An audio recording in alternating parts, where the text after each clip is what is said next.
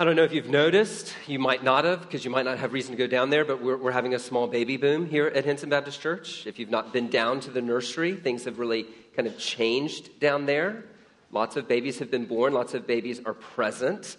And also, you may not have noticed this, but in the Hinson connection, we're, we're now listing uh, the, the, the expectant parents so that you can know who is expecting in the months ahead and can be praying for them. Now, when you, when you do that, when you, when you pray for a young mom who's expecting, what, what, what do you pray for? I, I bet you pray, um, I, I bet you pray for a healthy baby. I bet you pray for a safe delivery. You, you might pray for, for wisdom for the young parents. Uh, you, you, you might even pray that they will come to know Christ at an early age. I'll tell you one thing you never pray for. You never pray that they'll actually have a baby instead of, you know, like something else, like a hamster or a puppy. you, d- you don't do it. I know you don't pray that. Now, I, I know that some of our young kids sometimes pray that mom might be able to have a puppy instead of a baby brother or sister. But you don't do that. You, you don't ever pray that. Why, not? Well, well, the reason is that you understand something very fundamental about this process, don't you? Right? You pray for these other things because there's no guarantee, right? There's no guarantee that a young couple is going to conceive. And so you might pray that a young couple can conceive. Having conceived, there's no guarantee that they'll carry the baby to term. And so you pray for, for a safe and healthy delivery. Uh, well, a- after the delivery, of course, there's, there's no guarantee that, that that baby is going to grow up and have a, a happy and, and healthy life. And so you pray for those things. And of course, there's no guarantee that they're going to become a Christian. And, and so you pray for their conversion. But, but you don't ever pray that they'll actually be a baby instead of something else. You don't do it because you know that actually, having conceived, there's only one thing that can be conceived it's, it's a human life that is conceived. Every time, without fail, guaranteed. And now, what you might not think about is just, in, in one sense, how unlikely that is. I know some of us are looking at our kids wondering, are you human?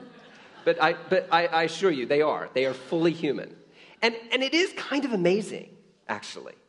It is kind of amazing because, because at, at, a, at a kind of a biological level, that the processes that go on in human cells are, are basically the same as the processes that go on in animal cells. And, and actually, when you, when you get down and look at the DNA, uh, we share a vast amount of DNA with other kinds of creatures. So, so how come sometimes, you know, it doesn't all get mixed up and, and come out as something else? And it's not just humans, right? Apple seeds never grow into orange trees. Never. Not just most of the time do they grow into apple trees, but occasionally there's an orange. No, no, never.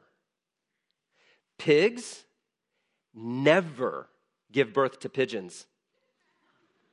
Not even once in the whole history of the world. I mean, think about it for a minute. Why is this? Well, it's because there's, a, there's just a principle in our world, a principle that is, that is built in, that is basic to, and I'm sorry if it sounds like I'm, I'm belaboring the obvious, but, but sometimes it's really helpful to think about the obvious. There, there's this basic principle that never varies in our world, and that is that life produces more life according to its kind. It always reproduces itself, it never produces something else. Now, why is that important? Well, it's important because what's true of physical life is also true of spiritual life.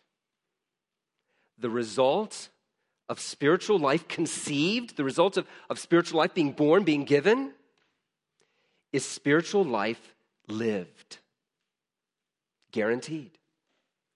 No exceptions. This spring, we've been considering authentic Christianity using John's first letter. And, and this morning, as we, as we get into chapter 5, he's, he's wrapping it up. He's, he's, he's really summing things up. Throughout his letter, he has given us three different marks of genuine Christianity faith, love, and obedience. Now, at the beginning of chapter 5, he wants us to see that spiritual life is a package deal. All three marks are always present, and they are always present despite any opposition they might encounter. They, they always persevere. Spiritual life, when it is born, is then lived as spiritual life. Guaranteed. It always works this way. Tur- turn with me to 1 John chapter 5 verse 1.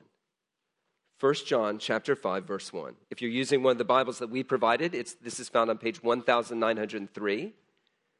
1903. I want to read the first 5 verses of chapter 5, 1 John. 1 John chapter 5 verse 1. Everyone who believes that Jesus is the Christ is born of God. And everyone who loves the Father loves his child as well. This is how we know that we love the children of God by loving God and carrying out his commands. This is love for God, to obey his commands. And his commands are not burdensome. For everyone born of God overcomes the world. This is the victory that has overcome the world, even our faith. Who is it that overcomes the world? Only he who believes that Jesus is the Son of God. Now, if it sounds a little bit like John is repeating himself, that's because he is. He is now summarizing just about everything that he said in the letter so far.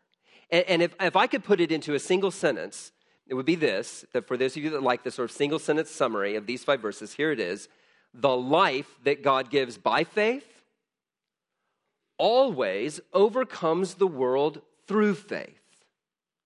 The life that God gives by faith always overcomes the world through faith. Guaranteed. Now, I want to I wanna unpack that idea. I want to unpack that, that simple sentence. First, I want us to look at the life that God gives and how He gives it. And then, second, what it means that it always overcomes all opposition, it always overcomes the world. And as we think about these five verses, I want you to consider your own life. I want you to consider your spiritual life and what it means to be born of God. All right? So, first, the life that God gives by faith. Let's think about that together. The life that God gives by faith. Look again at chapter 5, verse 1. Everyone who believes that Jesus is the Christ is born of God. And everyone who loves the Father loves his child as well. This is how we know that we love the children of God by loving God and carrying out his commands. And this is love for God, to obey his commands. We'll stop there. John, right here in those first three verses, brings all three marks of genuine Christianity together, in, in, really in the first two verses, and he does it for the first time belief in Christ, love for fellow Christians, and obedience to God's commands. And, and what he shows in those first, really, two verses is that, that it's a package deal. These three different marks that we've been looking at are all inextricably linked to one another. Do you see how that works? John says that if we love God, we'll love his children. Now, right there, he's, he's drawing on an experience that I think many of us, maybe not all of us, but many of us get. We, we understand, we know this personally as, as a guy, maybe not all men are like this, but I, I suspect that most men are like this. I'm not really all that into kids generically, just like in general. You show me a picture of just random baby, and not much happens. But if you're my friend and you show me a picture of your baby, okay, now I'm interested. Right? I'm not just kind of into kids, I'm into your kids especially if I'm close to you, especially if you are important to me, if we are if we're friends. Well, John says it's the same with God. If we love him, if he's our friend, if he is super important to us, well then we're going to love the people that are important to him, his children. But how do we know that we actually love God? How do we know that we actually love fellow Christians? Well, John says right there in verses 2 and verses 3, we know by our obedience. This is how we know that we love the children of God, by loving God and carrying out his commands. This is love for God, to obey his commands. The, the link between love, love of God, love of Christians, and obedience actually shouldn't surprise us. John's made the link before, but he didn't come up with it. I mean, I think he got it from Jesus. Right? Jesus is the one who brings these things together. When, when Jesus was asked what the greatest commandment was, that is, what's, what's the most important point of obedience? What did he say? The, the, the greatest commandment, he said, was, was to love the Lord your God. And, and the second one, like it, love your neighbor as yourself. And then Jesus went on to say, all the law and the prophets hang on these two commandments the commandment to love God and, and to love your neighbor. Biblical love is, is so much more than affection, it's so much more than sentiment. It shows itself in active obedience to God. So, so we've got right here at the beginning, we've got love for others and we've got obedience to God inextricably linked. But, but notice that according to John, the source of our love, the source of our obedience, isn't us. It's, it's not us. It's not our willpower. It's, it's not our ethical commitments. No, the source for our love, the source for our obedience, is the new life that we've received through belief in Jesus Christ. Everyone who believes that Jesus is the Christ is born of God. And everyone who loves the Father loves his child as well. Verse 1. Friends, here's, here's the fountainhead. Here, here's, here's the conception, the beginning of the Christian life. Not our pious love for God, not our humanitarian love for one another, but faith that Jesus is the Christ. Jesus is the Son of God. There's the beginning of the Christian life. And so, and so John brings all three marks together into, into one package deal love and obedience flowing from the new life that, that faith in Christ brings. They all go together. So, where does faith come from? If faith is the beginning, if belief in Christ is, is kind of the fountainhead of all of this, where does belief come from? Well, this is, this is the question that, that honestly, as I, as I talk to non Christian friends, sometimes as I talk to you, that I get asked more than anything else how, how do I find this faith? How, how do I get it? This all sounds great, but I just I, I don't believe. Where, where, do I get this faith? Do you, do you just have to kind of manufacture it? Do you have to look deep inside of yourself and kind of screw it up? Like I'm, I'm just I'm just gonna believe? No. According to John, according to the rest of the New Testament, faith is the result of the new birth, not the cause. Faith is the result of the new birth, not the cause. Look back at verse 1 again. If you're reading the NIV, which is what I read from, it says, Everyone who believes that Jesus is the Christ is born of God uh, literally, if we tried to take the, the Greek verb, which Greek verbs do things that English verbs don't do, and it, it, it can be quite cumbersome to try to take it in, into, into English sometimes. But if we were going to read it literally, it, it would essentially be everyone who believes has been born of God. Not will be born of God, not even is born of God. But everyone who believes that Jesus is the Christ has already been born of God. In other words, John wants us to be very clear on this God acts first. God initiates. God, who is life, who is the source of life, gives life. And the proof that somebody has received life from God, the proof that somebody has been regenerated, that somebody now has a spiritual life when before they were spiritually dead, the proof is faith in Jesus Christ. Faith is the, the means by which we trust in Jesus Christ. But faith is not the cause of our new birth. If it were, think about this for a moment. If it were, if we're born again because I decided to believe and now God gives me life, well, I've got something to boast in, right? I believed. I, I, I kind of conceived my own spiritual life. I made it happen because I believed. But as Paul points out in Ephesians chapter 2, even our faith is a gift from God. Now, right across the whole New Testament, whether you're reading Paul or whether you're reading John or whether you're reading Jesus, there is no room for boasting. Rather, when, when, when someone is, is born of God, through the regenerating power of the Holy Spirit, it is God who acts first. It is God who gives us a, a, new spiritual life, and with that new spiritual life, a new nature.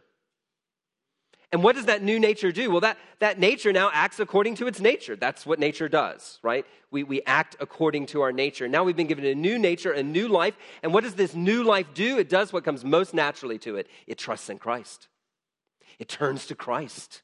It believes in Christ and so knows the forgiveness that comes through Christ. But then it keeps on acting according to its nature. And what is the nature of this new life that we're given? Boy, the nature of this new life is to love other Christians for no other reason than that they're Christians.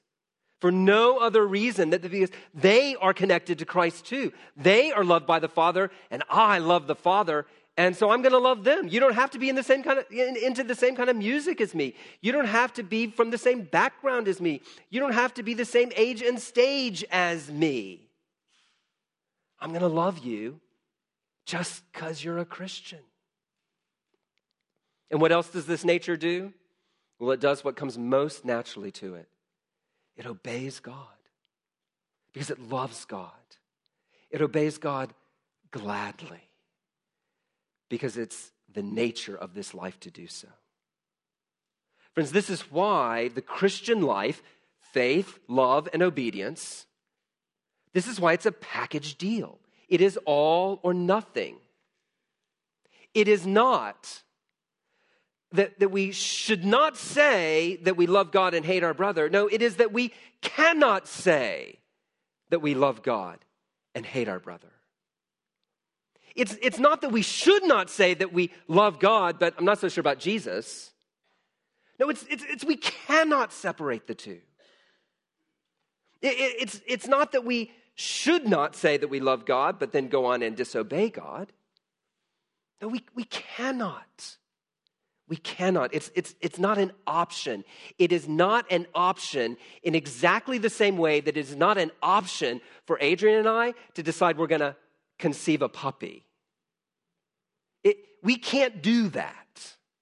We can't even decide that, that, you know, we need to add, you know, another one to our family, and so we're going to conceive a part baby, part puppy. Like mostly baby, but a little puppy, a little bit. No, we, we, can't, we can't go there. Even if we wanted to go there, we can't go there. There is only one option that we have. If we're going to conceive life, Adrian and I, we're going to conceive a human life. It's the only kind of life we have to give. Well, friends, so it is with God. So it is with God. The nature of the life that God gives, when He gives someone life, man, it's only one kind it's His life.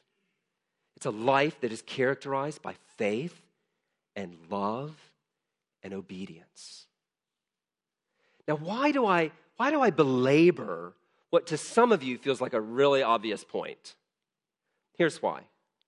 I belabor it because some of us have been taught that we can have our Christianity in parts. You know, we can have salvation now. And then later, when you get really serious about it, if you want to be that kind of Christian, obedience and the lordship of Christ. As if those two things could be separated. Other, others of us maybe were, were raised in, in mainline Christianity, liberal Christianity, in, in which we've been taught that you can have love of people. You can have love for the world. You can have love for brothers and sisters. But if you're not really into this idea that Jesus got up from the dead, that he's God, that's okay. You, you can separate the two. You can just be into love. You, you, you see, uh, we've been taught, many of us, from, from different directions and by different groups, that you can have a, a kind of hybrid Christianity. But what I want to tell you this morning, what, what John is at pains to make clear, is that the New Testament knows no such thing. There is no such thing as Christianity in parts. There is no such thing as, as the, the Christian life equivalent of part baby, part puppy. It doesn't exist. If you've begun to follow something like that, if you've been trying to live out a Christianity that is part Christianity, but you know, not all of Christianity, then, then friends, I'm here to tell you, you're following a different religion.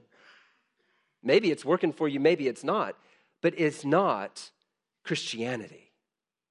It's, it has nothing to do with the New Testament. New Testament Christianity is all or nothing. And the reason is not because we're narrow. The reason is not because we just want to be really hard on people. The reason that it's all or nothing is because it didn't begin with you. It didn't begin with me. It began with God and the life that He gave us. And He only gives one kind of life His life. A life that is characterized by faith and love and obedience.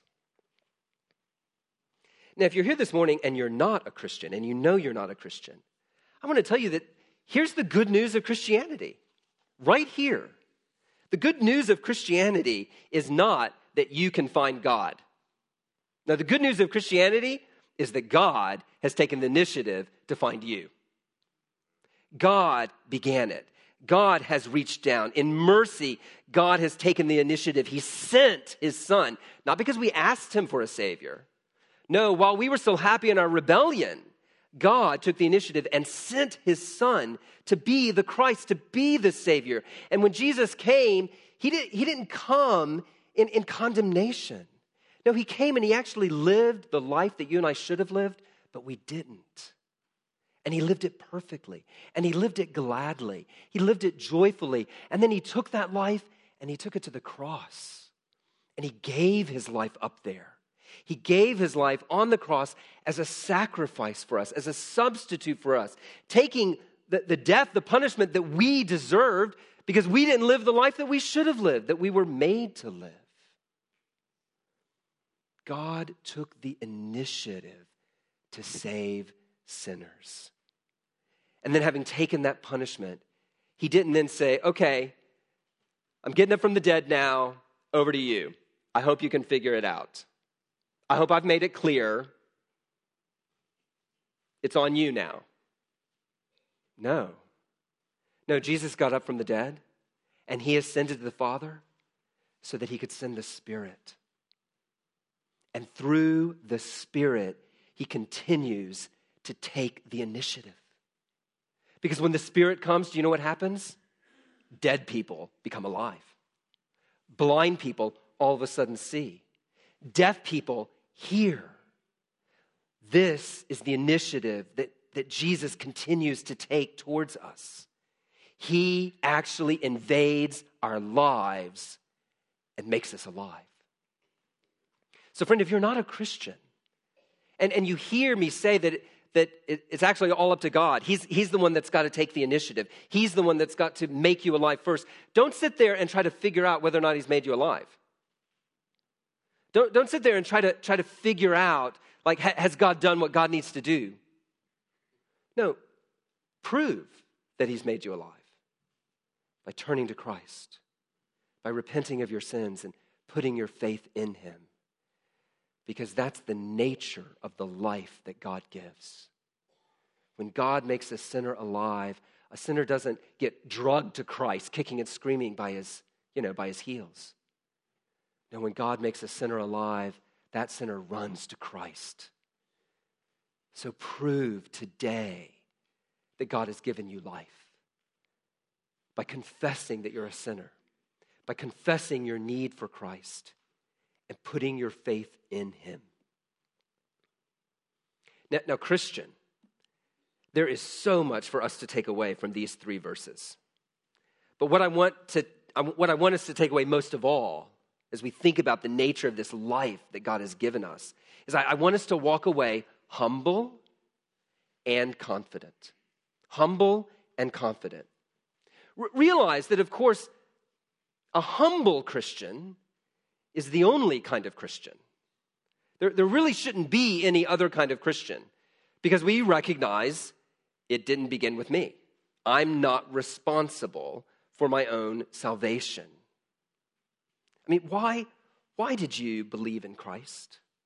Think back. If you're a Christian, think back when you put your faith in Christ. Why did you put your trust in Jesus? Is it because you're smarter than everybody else and you figured it out? Is it, is it because, I, I, I don't know, you're, you're, just, uh, that kind, you're just a better kind of person? Is it because you, you, were, you were more holy? You were kind of sort of already most of the way there anyway? No. You know that's not true. You believed because God made you alive and you were overwhelmed by God's love. You saw the depth of your sin and you knew that there was nowhere else to go. Christian, understand that that our humility uh, uh, arises from the fact that every good spiritual thing that we have is a gift from God. And that begins with our faith itself. So this should make us humble, but it should also make us confident. Throughout his letter, John has pointed to the presence of, of, faith, the presence of obedience, the presence of love in our lives, and he's encouraged us to take assurance from the presence of these things. But here he makes clear why these things give us assurance. When you see love in your life, when you see faith in your life, when you observe obedience in your life, you can be assured that you really are a Christian because you know you didn't do it you know that those things are produced by the life that God gave you. We don't take assurance from our obedience because we see enough obedience there and, and we're now confident that that's enough obedience and that, that'll earn God's approval of me. No. We, we don't take assurance from the presence of faith in our life because we look at our faith and we see, yeah, that's pretty strong faith. I think that's strong enough. And, I'll, and I'll, I'll take my assurance, my confidence that I'm believing firmly enough. No. You, you don't take assurance from the presence of love in your life as you see you yourself, not perfectly, but genuinely loving fellow Christians. You don't look at that love in your life and go, yeah, I feel pretty good about myself. I'm, I'm loving. No. You look at these things and, and you realize that came from God. That faith that I see in my life, oh, it's not as much as I'd like, but that came from God. That, that, that love that, that actually is happening in my life towards fellow believers, that didn't come from me. That came from God. That, that, that faith that Jesus is the Christ, that He is my Savior. Oh, I didn't think that up. That came from God and the life that He has given me. God loved us first. And when He does, He produces these things in us truly, really. Now, progressively, they can all grow. You know, they, they can be weaker, they can be stronger, but their presence means that God is at work in your life, that He has given you life. And we know, we know that what God gives he does not take away. More importantly, we know that, that what God starts, he finishes. What God begins, he, I, I, can't get rid of it. it he's, he's put it deep in me. It's, it's my nature now. If you're a Christian, it's your nature. You can't change that any more than you can change your DNA. I, I, I like, to, I like to joke with my kids that, uh, that because, because they like grits, and we made grits the other night, mm, it was very good. Did y'all know what grits are? Yeah, not really, because you didn't live in the deep south like I did. You've had that, those nasty instant grits, and you've tasted those nasty instant grits, and you've rejected grits on that basis. I'm here to tell you, you haven't tasted grits. Anyway, I joke with my kids that because they like grits, I know they belong to me. I know they belong to me. They are my kids. Because here's the truth of it, isn't it? Our kids might want to deny us as parents. We are pretty embarrassing as it, you know, I mean, that's just the way of, that's just the way of life, right? Parents are embarrassing. So our kids might want to deny us, but they can't. From the way they look, to the way they talk, to their likes and their dislikes, the, the nature of us as parents has been stamped way too deeply on them. Sorry, kids. Well, it's the same with God. He has stamped his nature on us. And so when we see love and obedience and faith, the world knows, and we can't deny it. We belong to God. But, but more importantly than the world knowing it, we know it. We can look at our own lives and know for sure I belong to God. He is my Father because His nature has been stamped on me. It has given me life, and I could no more deny it than my kids could deny that they belong to me. The life that God gives by faith, it's a package deal. But second, let's think about what that life does in us. Let's think about what it means that this life overcomes the world through faith. It overcomes the world through faith. Look, look there at the second half of uh, verse 3. And his commands are not burdensome. Because remember, he's just said, he's just said that this is love for God to obey his commands. So, and his commands are not burdensome. For everyone born of God overcomes the world. This is the victory that has overcome the world, even our faith. Who is it that overcomes the world? Only he who believes that Jesus is the Son of God. According to John, through faith, everyone born of God has overcome the world and will continue to overcome the world. Now, what does that mean? Well, first, it means that those who don't believe in Jesus Christ, those who don't have faith and therefore are not born of God, they are still in the world's thrall, under the world's dominion. As, as, as we've seen before, for John, the world is not so much a, a physical place as it is humanity in its organized opposition to God, humanity in its settled and committed unbelief and opposition. And what John calls our attention to here is that this opposition is not independent. This, this opposition to God that the world knows, it's, it's not a free opposition. Unbelief is, is not this, this noble act of existential bravery. It, it, it's not the exercise of a free reason, unfettered by prejudice. No, unbelief is an expression of servile slavery to the spiritual powers of this world. It is an expression of slavery. Outside of Christ, humanity, every single person, has been conquered by sin. They are under its thrall, under, under its dominion. So, of course, when the world encounters God's commands, when the world encounters the, the, the, the call of God to a life of holiness, to a life of obedience, the world finds that burdensome. The world finds it irksome, annoying, and irritating. Because the world has neither the desire nor the power nor the ability to obey. Because outside of Christ, we, we serve a different master. We are slaves to a different master, the, the evil one, Satan himself. That's what it means on the one hand. On the other hand, John points out, those who have put their faith in Christ, therefore, those who have been born of God, have overcome the world and will continue to overcome the world. To have overcome the world is to have overcome opposition to God, it's, it's to have rejected decisively unbelief and, and, and the rejection of God, and instead to have turned to God. Everyone who's been born of God has done that decisively. They have rejected unbelief and they have turned to God in faith.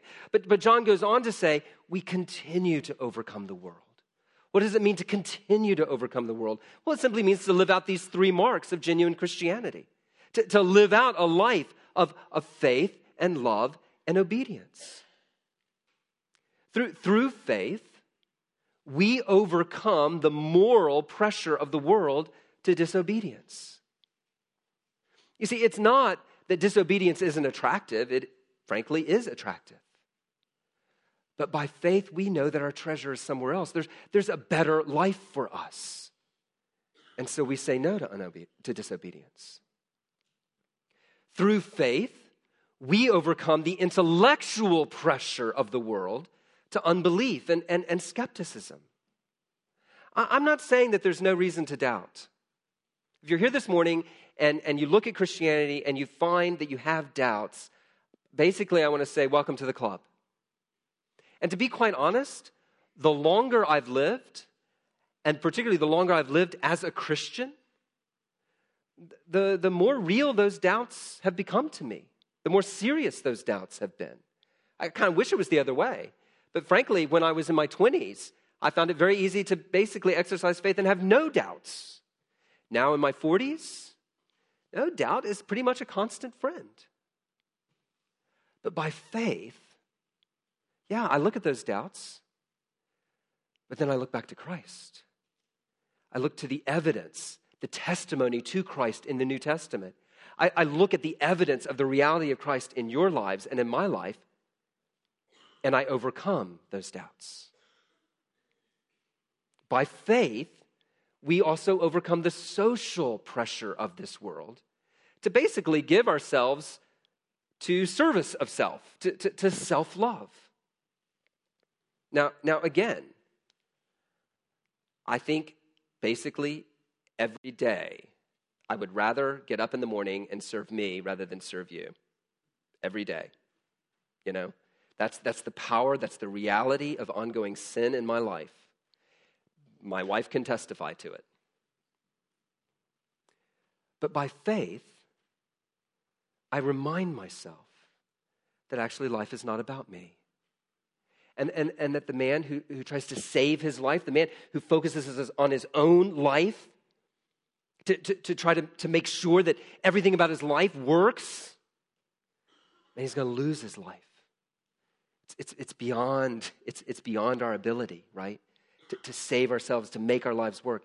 But, but Jesus promises that the one who actually dies to himself, instead of trying to save himself, dies to himself and gives himself in a life of love to others what does that person find? That person finds life. That person finds love. I, I had, that, I had this experience j- just this weekend, right? I was, uh, I was tired and grumpy. And when I'm tired and grumpy, I get snappy. I'm sure that never happens to you. And I really snapped at Adrian and one of the kids. And I felt deeply justified in it.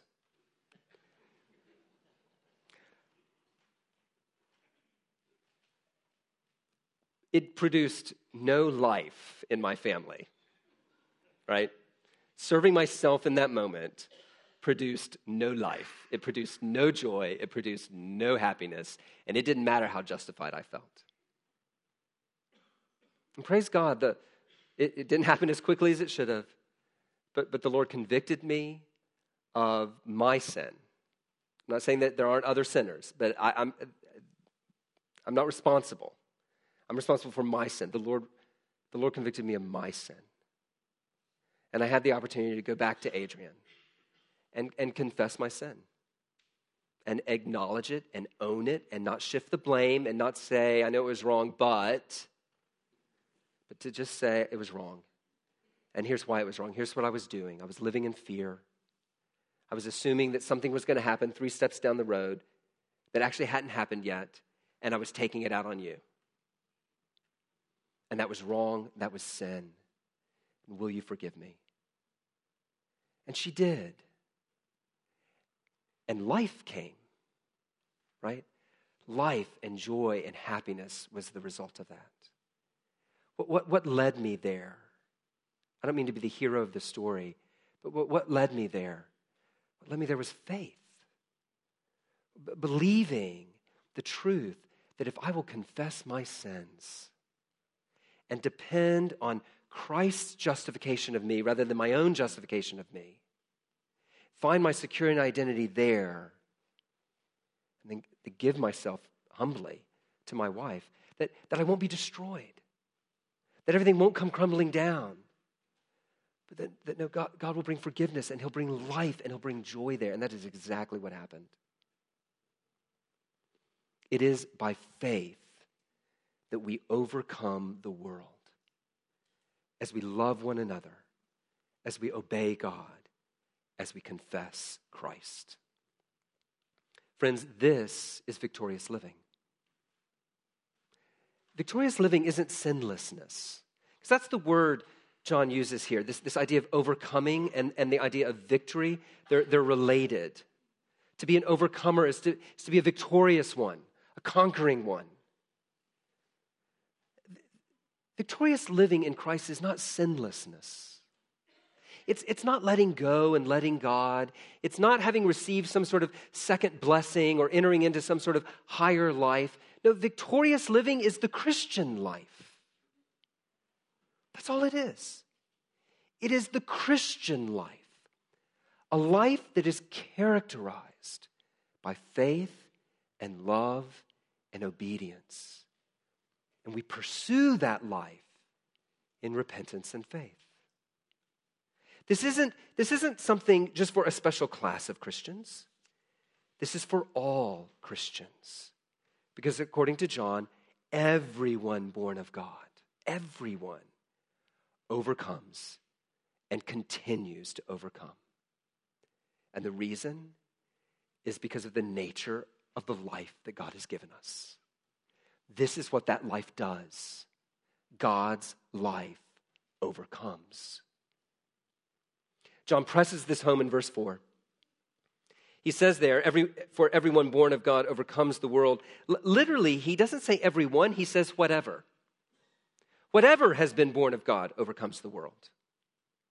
I, and we, I think the reason he does this is he's wanting to put the emphasis not on the person who's received the new birth, but on the power of the new birth itself. It's not you, it, it, it's not me, it's God.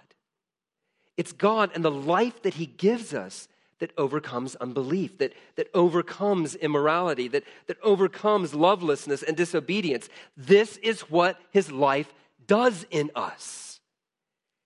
Guaranteed. Every time. So if, if you're here this morning and, and you're not a Christian, I, I want you to see how this explains something that you experience in your life.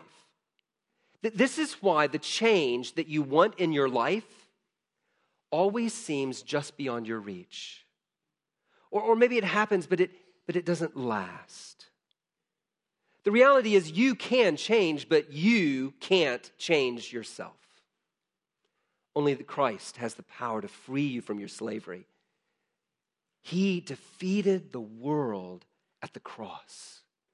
And then he got up with new life. And so I would ask you, I would plead with you, I would, I would urge you, ask him. Ask him for this life. He will give it to you today. Perhaps you're here this morning and you've always thought of yourself as a Christian. But you've always found obedience a drag. You, you read this, this, you know, his commands are not burdensome, and, and you think, what is he talking about? Of course his commands are burdensome. You've always found obedience a drag. You've always found love for others tiresome. Friend, the answer is not try harder. Perhaps the answer is to recognize that you've not yet been born of God.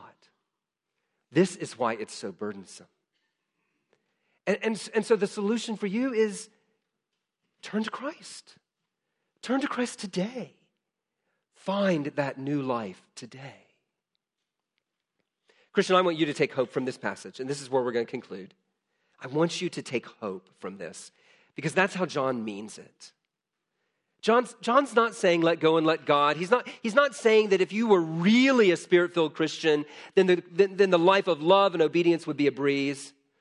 No, he's saying that the life of God in you wins. God's life, which you have by faith through Jesus Christ, overcomes sin. It overcomes Satan and death itself. It overcomes unbelief, and it does it in every Christian every time, guaranteed. Now, it may not be happening on your timetable. I get that. It, it may not be happening in your preferred manner. But, Christian, it will happen. It is happening. The life that God gave you is His life, it's, it's eternal life. And so, the grand mark of Christians is that they persevere because the life He's given you does not fail, it does not end. Christians overcome, it's in their very nature. So when you find yourself struggling with sin, when you find yourself struggling to love others, when you find yourself struggling to believe, what, what do you do? What do you turn? Turn to Jesus. Turn to the Son of God who came to be the Savior of the world, who came to be your Savior. And what does Jesus say to you when you turn to Him? What He says is not try harder. What He says is not, you're not measuring up.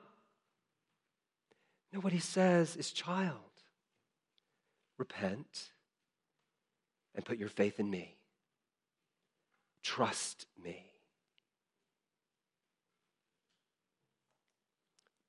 The enemy would have you believe that your need to repent is evidence that you're not really a Christian. It's a lie. Boy, had I believed that lie this weekend, I wouldn't have taken the risk to go to my wife and admit to her what I had done wrong. I would have actually stayed in, in the need to justify myself, and I would have continued to pretend that I was okay, that I was in the right. But, but what happens when, as Christians, struggling with sin, struggling with unbelief, we turn to Jesus and we hear him say, Repent and believe? You know what happens? We get to the other side of that and we go, I think I might really be a Christian. I think I really am a Christian. Because his life is at work in me, it's changing me, it's leading me to overcome, to overcome sin, to overcome fear, and instead to trust him. Only he who believes in Jesus overcomes the world. But, friends, that means that all who believe in Jesus overcome the world. Guaranteed. It's the nature of the life you have. It's the only kind of life that Jesus gives because it's the only kind of life he has. Do you have that life? Let's pray.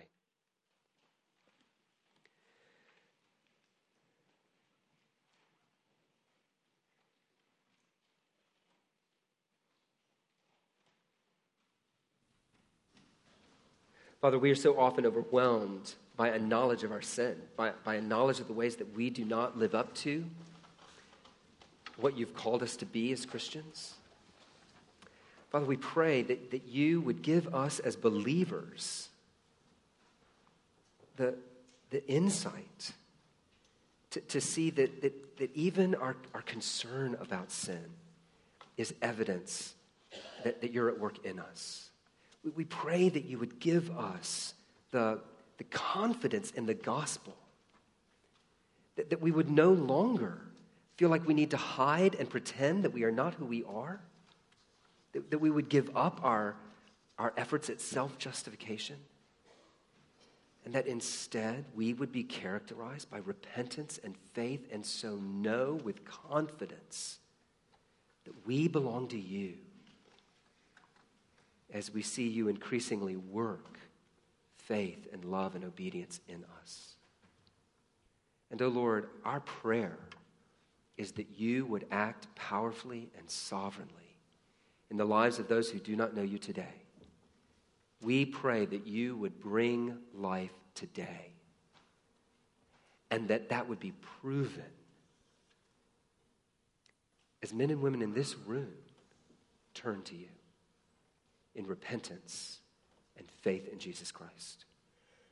And we ask this in the powerful name of Jesus Christ. Amen.